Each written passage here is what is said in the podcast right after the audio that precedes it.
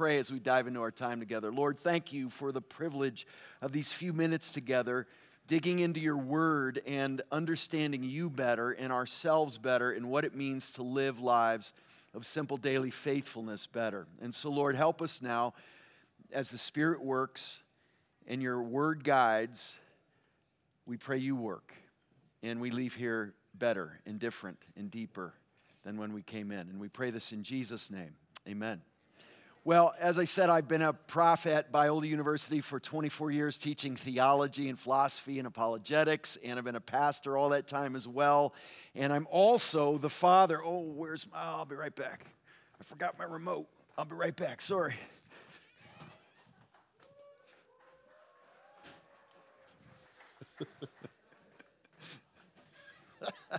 You guys are hilarious. This is a photo of my family. My wife, as you saw, of 34 years, and my amazing 4 kids who I love dearly. And so as I talk about knowing and living and preaching the gospel, it's not just as a theology professor, it's as a husband and as a father. And as I stand before you, I have lots of fatherly affection and care and concern for you young people, because this is a really tough world to live faithfully for Christ. Increasingly so in your lifetime, as you've been hearing about through the Daniel series. And so I want us to think about what the gospel is, what the good news centrally is for us as those of us who understand the Bible. So if I had to pick a verse, this would be one of the ones I would pick to help us understand the gospel. Christ suffered once for sins, the righteous for the unrighteous. Why? That he might bring us to God. And so here we have packed into this one verse the idea that Jesus took our place. He came, and the eternal Son becomes a true human being to truly represent us, and he suffers for us throughout his whole life, but most clearly on the cross, he takes our place, paying the penalty for our sin. But I think it's important to realize what also this verse says, that his righteousness, his obedience to everything God has ever commanded, by faith becomes our obedience and our righteousness too. So there's an exchange of his payment for our sin for the sin we should have paid for. And there's an exchange of his obedience and righteousness for our disobedience and unrighteousness. There's this incredible exchange that takes place. And by faith in Jesus, we have everything he is and everything we need for us before God. And the result of this is not just getting your sins forgiven and being declared righteous, but the purpose of that is what? Being brought to God. Restored relationship with God. Let's not be self-focused and end our understanding with just forgiven sins and righteousness, but we are brought to God with that forgiveness and righteousness, that we might be brought to God, that he brings us into a restored relationship with God. That relationship is what it's all about. It's amazing. You can talk about the gospel, and it can be very much about us, but it's very much about us being brought to God and enabled to live God-glorifying lives because of Jesus. That's the gospel as clearly as I can explain it. And what that means is we turn from ourselves and our sin, the way we all boot up, and we turn to Jesus, sacrifice and righteousness in our place, realizing that he was victorious over sin in his resurrection and lives forever at the right hand of the Father to intercede for us as our great high priest. That's the gospel, people. That's at the heart of it all, and we've got to keep our focus on that. And then living the Christian life out is the matter of making Jesus known and obeying him in fulfilling the Great Commission and the Great Commandment. You may have heard the term Great Commission. Well, the Great Commission starts with Jesus' authority that he gives to us to go and make disciples. And so disciples of Jesus, followers of Jesus, those who are depending on Jesus, become ministers of the gospel and become disciple makers. So true disciples are disciple makers, and we make disciples of all nations, baptizing them in the name of the Father, Son, and Holy Spirit. And what else? We teach them to obey everything he's commanded. And when we combine the Great Commission to go and make disciples, starting right with our closest relationships, when we combine that with the Great Commandment To love the Lord your God with all your heart, soul, mind, and strength, and your neighbor as yourself. That loving, other-focused life with the purpose of making disciples of Jesus and not just being nice boys and girls is at the very heart of the Christian life. The combination of the Great Commission to make disciples and the Great Commandment to love God and love people. When you put those two together, you've got the Christian life centrally. And so then it becomes a matter of living this out as ministers of the gospel. My son's working grounds here at Hume Lake all summer. And Sammy boy, I asked him, so Sam, what has your boss told you more than anything this summer as far as helping you become a better worker? And he said, well, there's no doubt about it. He keeps saying to me, Sam, be aware of your surroundings. You know, so you don't back into another truck with the truck you're driving. So you don't fall into a ditch without paying attention. And man, when we get locked into TikTok throughout our days, it can be incredibly hard to be aware of our surroundings. But Christians, followers of Jesus, ministers of the gospel, are aware of their surroundings. We don't live in little boxed-in lives with tunnel vision focused on ourselves and what we want. We start to look up and see somebody who looks sad over there, and not just walk by him. We become ministers of the gospel in powerful ways. And I could tell you, there's nothing been more important in my life, in my own growth as a Christian, than being concerned about the growth of other people. And I'm convinced that most Christians are clueless about how much God can and wants to use us in the lives of other people in powerful ways that will just blow you away when you see God work through you. In the midst of your frailty, in the midst of your struggles, in the midst of sin that you continue to battle, God wants to use you in amazing ways. And the passage that's guided me in ministry as much as any other is this one we find in Colossians 1 that says, Him we proclaim, warning everyone and teaching everyone with all wisdom. Why? That we may present everyone mature in Christ. He says, for this, presenting everyone mature in Christ, I toil, struggling with all his energy that he powerfully works within me. Oh, this passage has been so helpful in guiding me centrally about what ministry is. Let's just walk through it. First, him we proclaim. This is the most important thing in the whole deal. It's about Jesus. It's about exalting Christ. It's about making Jesus known. Now, here's the difficult part of this. You can do that intentionally, but end up doing it in a way that really isn't about Jesus. I could stand up here and say all the right stuff, but deep down, what I would want most is for you to think, I'm really awesome. And in churches and men, I got to tell you, I moved here. I just was preaching out of Hume, New England a couple weeks ago. And so I grew up in the Northeast, where the top 8 of the top 10 least Christian cities in the country are. The other 2 are in the Northwest. I mean, it is in many ways, relatively speaking, a spiritual wasteland. People feel so past that Christian stuff according to the scriptures. But I got to tell you, there's something good about it, because I moved to Southern California 24 years ago. And I started asking people, hey, where do you go to church? And they would always say, oh, I go to Tommy Jones's church. Or I go to Bobby Phillips' church. It's the celebrity pastor. It's the celebrity worship leader who's got videos and well-known songs for 2 months until they're passé, right? And look, I'm not faulting people who have influence. I'm not faulting people. I'm not saying it's on them. But what we can easily do is make it all about the messenger instead of the one the message is about.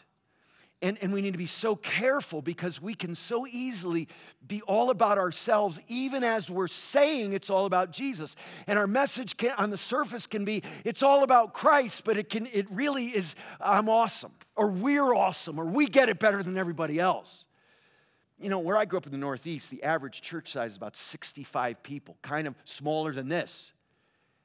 And we don't have one celebrity pastor in the Northeast. We don't have well, Tim Keller was very famous, but most churches, man, they're just 70 people. And Aunt Sadie's playing the piano best she can. We don't smoke machines, right? And again, nothing wrong with that stuff, but it can so easily become about how slick we are, how cool we are, how cutting edge we are, how innovative we are. And it's really not about Jesus. It's got to be about him. I think something's happening among your generation. I think you're getting tired of the celebrity stuff. I think you're getting tired of the performance stuff. I think you're actually rightly skeptical about the importance of those things. And you're starting to realize if it's not real, if it's not true, if this man doesn't have integrity, if this leader doesn't have integrity, who cares? It's got to be about Jesus. And the beauty of focusing on Jesus when you do it biblically, now listen, this is going to get a bit deep here, but we got to go deep. When you focus on Jesus biblically, here's what happens. Just like our passage in First Peter said, he brings us to God, the Father. And so it's not just about Jesus. When you do it right, Jesus brings us to the Father. And what does the Father say? Behold, my beloved Son, in whom I'm well pleased. Make sure you depend on him. He's the one I sent to restore you to me. And what does the Son say? You depend on the Spirit. He gives the Great Commission, but he says, don't move a muscle till the Spirit comes in power like he does on the day of Pentecost. And so we depend on the Spirit. What does the Spirit do? We're told in the Bible that he exalts Christ. And what does Christ do? He brings us to the Father, and the Father says, you depend on the Son. So you have this wonderful Trinitarian, Father, Son, Spirit understanding of God and way of living out your Christian life. And so him we proclaim. I want you to notice that word proclaim too. The word proclaim is really important. It's not just share or tell my story or share my faith. It's proclamation. And the New Testament uses really bold words like that when it talks about what we do verbally with the good news. Preach, proclaim, declare, announce. Strong, bold, confident words, dear ones.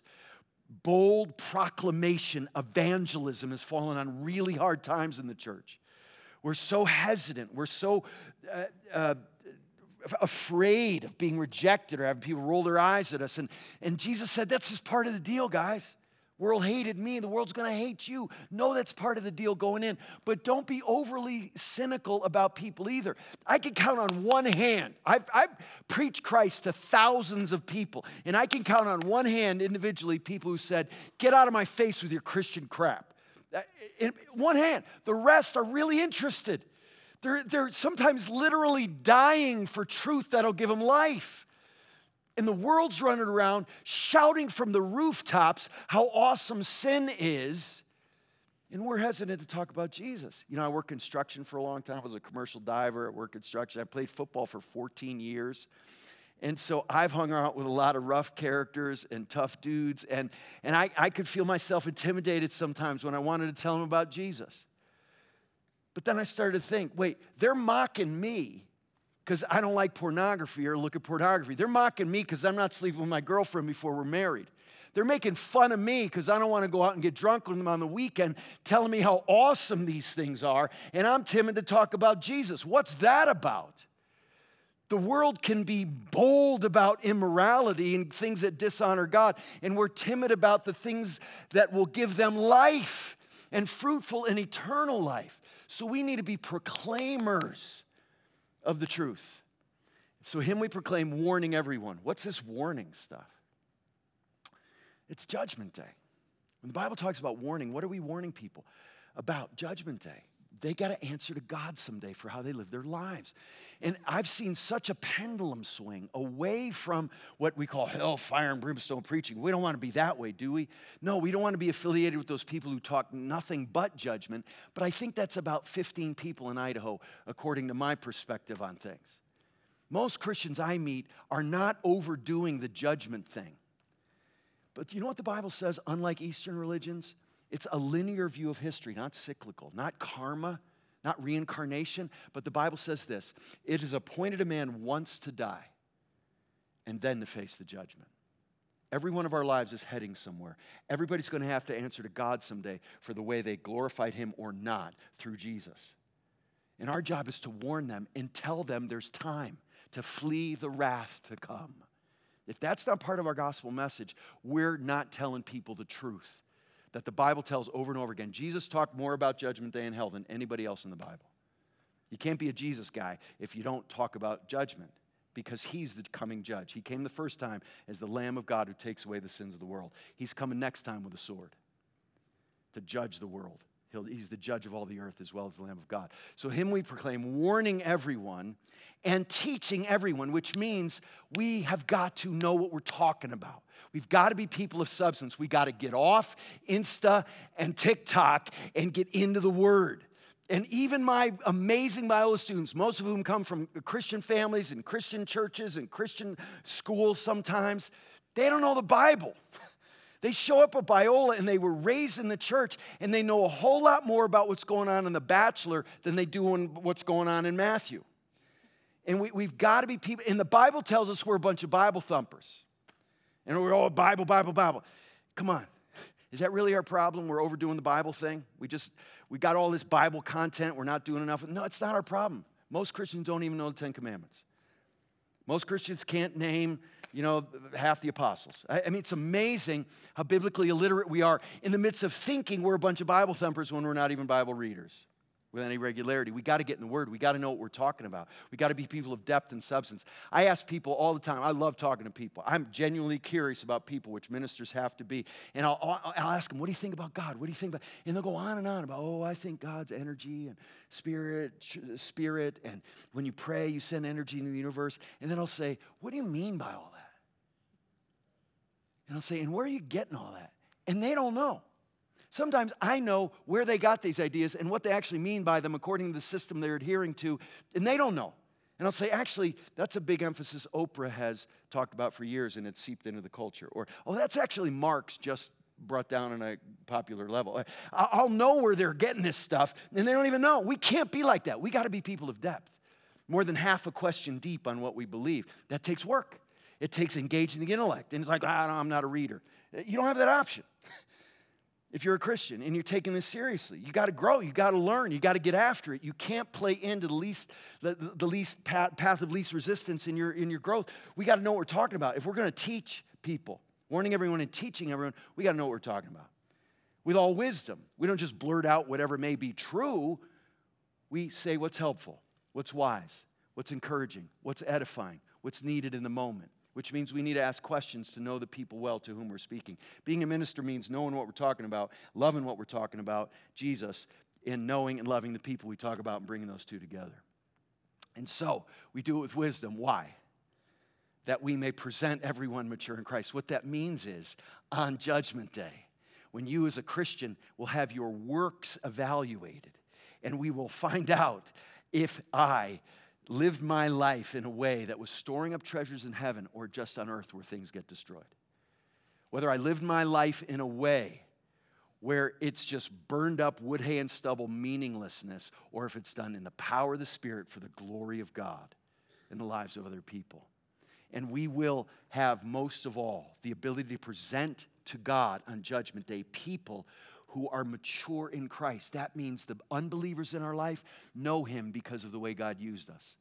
And the believers in our life know Him better because of the way God used us. And that just takes simple, intentional effort. I want you to notice the everyone's. Warning everyone, teaching everyone, presenting everyone mature in Christ. That means there's a comprehensiveness to ministry. It means it's not just a few people, although that may be your focus. It's people in passing. In a fast food restaurant. Remember, I was with a friend, and there was this little toddler in a carriage, and I went over and I said, "Hey, buddy, how you doing?" And I smiled. His mom was talking to somebody, and I just had this little moment with him. I walked away, and my friend said, "Hey, way to invest in that little boy's understanding of the goodness of humanity. He won't remember that. He'll never have a clue who I am." But that's how life is. God uses these little deposits we make in people's lives. It just may be a kindness, a smile, a God bless you, or an I'll pray for you, an isn't God good? But it may be more intentional with your friends. And it can be hard to do. My friend, my boy Sam, who I just referred to, I was watching him with his friends in junior high. All his friends were Christians. And I'd watch him, and it was nothing but, all the time.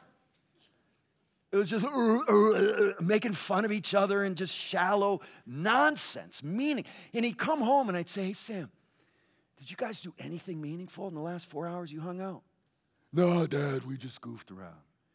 I said, come on, Sam, are you a leader? Are you asking your friends how they're doing in their relationships with the Lord? Are you asking your friends what they learn in the Bible? Are you asking your friends how you can pray for them? Are you telling them what you learn in the Bible? Because I know you're reading it. No, Dad, you know how hard that is? None of my friends are like that. You just talk that way because you're a pastor. No, I know their parents do too. But you know what? A year and a half ago, God grabbed a hold of Sam's heart, and he just decided to ask one friend to get together on Tuesday mornings for a half an hour before they went to school just to read the Bible and pray together. And he was afraid to ask this friend. And he asked his friend, and he said, yes, Sam, I would love to do that. Thank you. And they did, and it was incredible. Sam was afraid, my boy, was afraid that his friends were going to find out and make fun of him. Christian friends. That's how it can be. It's like everything's a mock, right? They did find out. And they were mad at Sam for not inviting them because they wanted in on it. And they became this amazingly deeper group of friends just because one kid took a little bit of leadership in such a simple way. And so everybody in our lives, God wants to use us. It may be in our example, and we're not even aware he's using us in that way. So we present everyone mature in Christ. And then he says, for this I toil, struggling. It's hard work. Ministry's hard work. When you get serious about being used by God, you got to be a man or woman of prayer. You got to be a man or woman of the word. You personally need to be growing, and then you need to take intentional effort in the lives of other people. It's hard work. Sin is a constant daily battle in our lives and other people's. So it's work. Just know that going in. It's not easy, but it's spirit-dependent work. So there can be an incredible energy that he powerfully works within us. And when that's happening, it can be really hard what you're doing, but you get this real reality that God, the Spirit, is picking you up and carrying you along and using you sometimes in spite of yourself. And it's beautiful. That's all I got. What do you want to talk about? Let's first talk about what I've been talking about. Oh, last thing I want to say is, practically speaking, if you want to get better at preaching Christ to your friends, right in your school, a great ministry that I love, that I'm not personally part of, but support, is Decision Point. I got materials in the back if you want to pick them up. This summer, they're challenging students to pray for 5 friends who don't know Jesus in your school, and then ask God to use you in their lives when you go back to school. But they got great materials back there, their website. They'll have a trainer in evangelism come alongside youth pastors and counselors and students and weekly meet with you online and help you develop as a minister. So Decision Point's a great ministry that I just love. All right, what do you want to talk about, people? Comments, questions, thoughts, anything, pushback, disagreements. Love it. Bring it. Tell me your name. Amber. It's my sister's name. She chose her name. We adopted her, and we said, what do you want your English name to be? She said, Amber. It's a good one. Do you have any Bible study recommendations for the gospel? Yes, I do. The first thing I would encourage you to do, so Decision Point's a great ministry. Another great evangelistic ministry is Matthias Media. Look that one up. This is the gospel tract I use when I talk to people, when it seems like a great idea, which is often the case. And this is just called 2 Ways to Live, The Choice We All Face. I would actually start with this little booklet because it really lays out the gospel in non-technical theological jargon. It doesn't assume any Bible knowledge. It's just 2 ways to live. The way the king would have us live or the way we would have us live, and it just lays out the gospel really well. And then they have a book version of 2 Ways to Live called Learn the Gospel. Matthias Media, the staff at Forest Home, we just took them through that as we got ready for their training this summer. So they knew the gospel. So many Christians, if you ask them, what's the gospel? It'll be all over the place. In unclear or lacking key elements of, like the resurrection, for instance. So 2 Ways to Live by Matthias Media, and learn that I don't make a cent from any of this. Please, no, I'm not pushing. This has just been really helpful to me. Excellent question, Amber. Love it. What else? Tell me your name. I'm Kyle. Kyle. Hey, Kyle. I have a friend who switches religions. You have a friend who? I have a friend who switches religions every time I talk to him. I have a friend who switches religions every time I talk to him. Yeah, and that's so telling about the way we think these days in a designer way, right? I want my religion, my God, my life to fit what I think is good right now. It's a very human-focused approach to these things. There's not this sense that God is, you know, the sign out there, right out there, yeah, sign out there just says God is. Some people walk by that and they think, oh, they didn't finish the sign. No, they did. They finished the sign. God is. And you may have heard there are two fundamental facts of human enlightenment. One, there is a God. Two, you are not him, right? It's where it all has to start. And so this idea that today, this is what I would like God to be like, and so I'm going to adhere to this religion because it fits more closely to the, it's a designer religion approach which defies the concept of God itself. If God is, I don't just design him. He doesn't conform to my present experience in reality. I conform to his perception of reality because that's what's real. And so, yeah, this idea that we switch religions every other day. It's like my son. We adopted him when he was 8, my other son, and he was really into sports, but he would change the team he was rooting for based on the score of the game. Right? He'd start the game rooting for the Rams, and then as soon as they fell behind, he starts rooting for the Giants, right? It's just amazing. He switches mid-game his allegiance. And I said, son, that's not how it works, right, in sports. True fans don't do that, right? They stay Cubs fans no matter what, right? And so God's not some sports team that we root for if we think he's winning.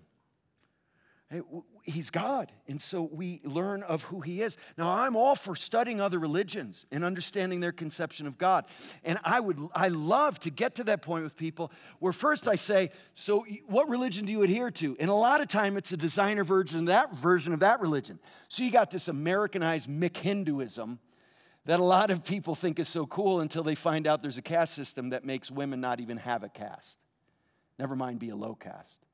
So you want to be Hindu or you want to be your version of Hinduism, which actually isn't respectful to that religion now, is it?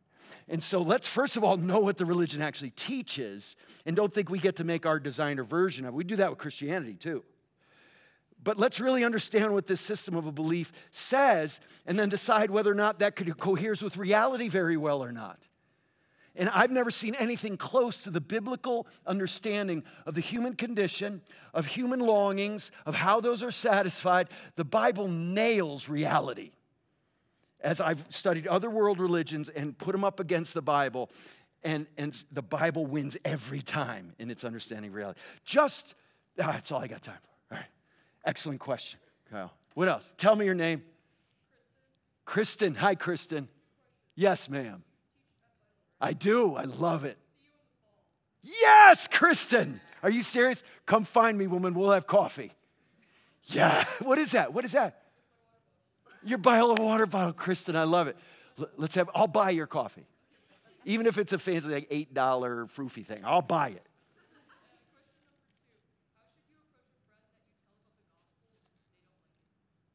Yeah. Well, it depends what they mean by don't like it. So,